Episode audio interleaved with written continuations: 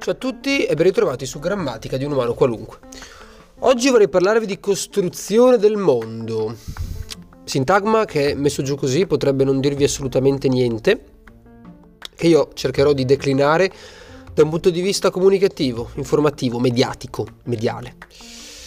Costruzione del mondo. Sì, ahimè, non tutti, nessuno, anzi direi, è capace di procacciarsi da sé tutte le informazioni che ehm, ogni giorno contrae.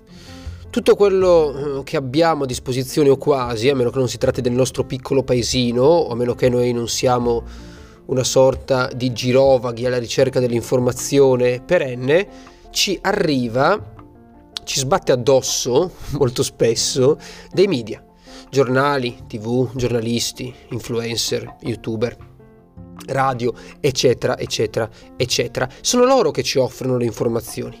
Sono da loro che noi ci foraggiamo di informazioni e soprattutto quindi sono loro che decidono per noi quali informazioni sì, quali informazioni no, secondo una logica che è tutta loro.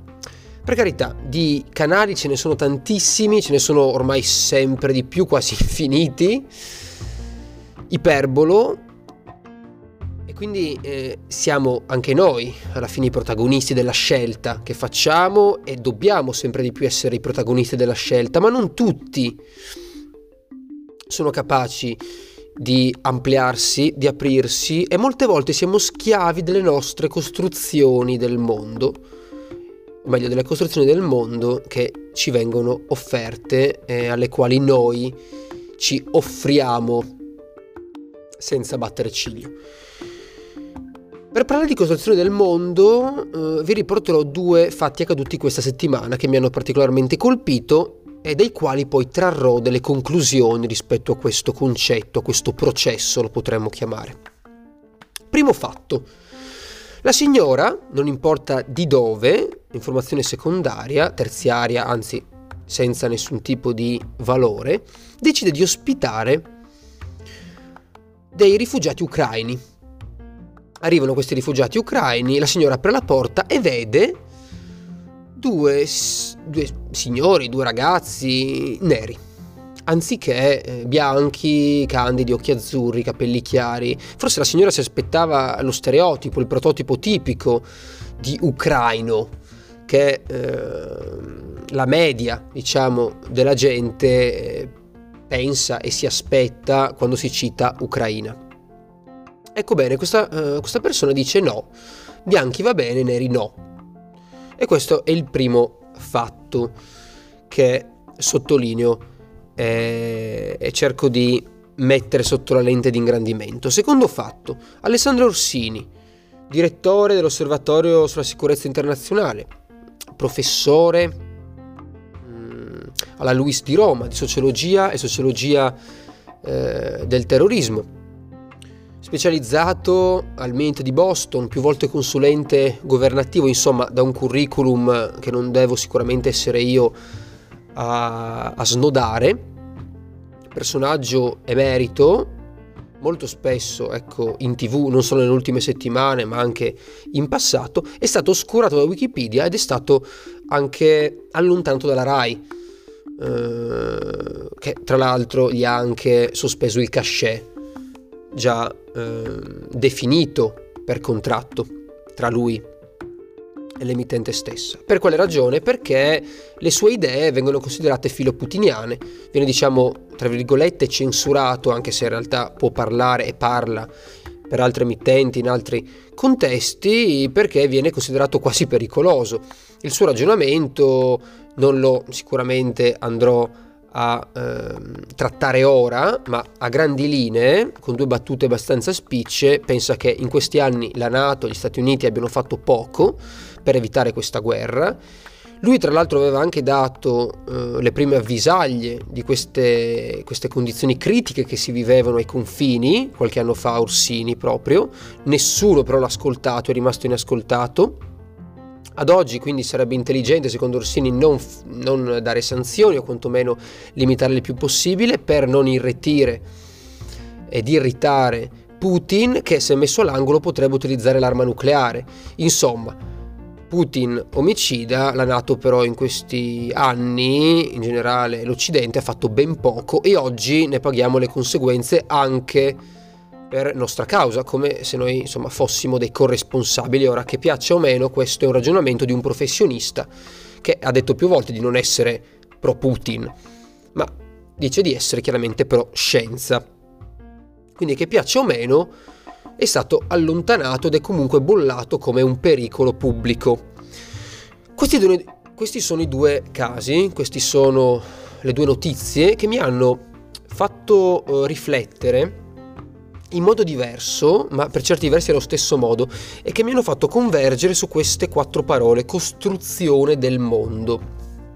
Perché dietro entrambi i fatti c'è il medesimo processo. La signora che rifiuta gli immigrati, eh, i rifugiati, i profughi, chiamiamoli come vogliamo, perché non conta tanto il nome che gli diamo, parliamo di persone che scappano dalla guerra, bianche sì, nere no. Che cosa c'è dietro? C'è una costruzione del mondo che negli anni qualcuno ha offerto a quella signora. La signora potrebbe non essere razzista di nascita, ma sicuramente è razzista per quanto riguarda quantomeno la sua storia mediatica e mediale. Negli anni infatti credo che le tv, i giornali, le emittenti in generale hanno fatto sempre molta pressione su un tema che in questo momento mi viene, mi viene in mente, che è quello del terrorismo, bollando il più delle volte come terroriste persone che arrivavano dall'Africa, dal Medio Oriente. Oggi noi tutti ci portiamo dietro, noi tutti, molte persone, moltissimi, ok, ci portiamo dietro ancora questo edificio mentale, questa costruzione, questo schema. Pericolo uguale nero, nero uguale pericolo. Quanto è pericolosa in questo caso la costruzione del mondo che ci hanno offerto gli altri? Noi possiamo sapere chi sono i terroristi? No. Come facciamo a sapere chi sono i terroristi? Qualcuno ce l'ha raccontato. Ma può essere che tutte le persone che hanno quelle caratteristiche fisiche sono terroriste? No, non è possibile. Non è assolutamente possibile, ma siamo schiavi di questa visione. Dall'altra parte c'è un filologico, un filo di analisi, un filone di analisi che i media italiani occidentali stanno tenendo. Che per carità è molto vario. Rispetto a quello che accade in Russia è molto, ma molto più vario, ovviamente. Non sputo dove mangio, sono fortunato a vivere qui, sono privilegiato a sentire tante campane però bisogna allarmarsi quando qualcuno, tra l'altro così emerito, così eh, autorevole, viene allontanato perché intavola dei ragionamenti che sono un pochino più complessi e compositi rispetto a quello che viene fatto mediamente. Questo deriva dalla costruzione del mondo che l'Occidente, l'Italia, la RAI, Mediaset, chiunque in realtà, anche io, cerco irrazionalmente, implicitamente, inconsapevolmente, e loro magari meno inconsapevolmente, di dare, di infondere. C'è una linea editoriale probabilmente, c'è un filo di ragionamento, un filologico che si vuole mantenere, anche perché bisogna schierarsi all'interno della guerra, e chi lo calpesta e chi va oltre viene considerato come deviante, come sovversivo. Questo è molto pericoloso perché un conto è l'opinione che deve essere oscurata se è davvero completamente folle o quantomeno non presa in considerazione. Un conto però è il professionista che viene a parlare scientificamente. Un professionista che tra l'altro non è filo putiniano, anzi è filo governativo, visto che ha lavorato più volte per il governo. Bisogna mettere in luce queste crepe, queste falle del sistema perché eh, parliamo molto spesso di un sistema, per esempio in Russia, che non funziona e sono d'accordissimo. Un sistema dispotico, anche mediaticamente dispotico, in cui la censura, la repressione è totale e preventiva addirittura.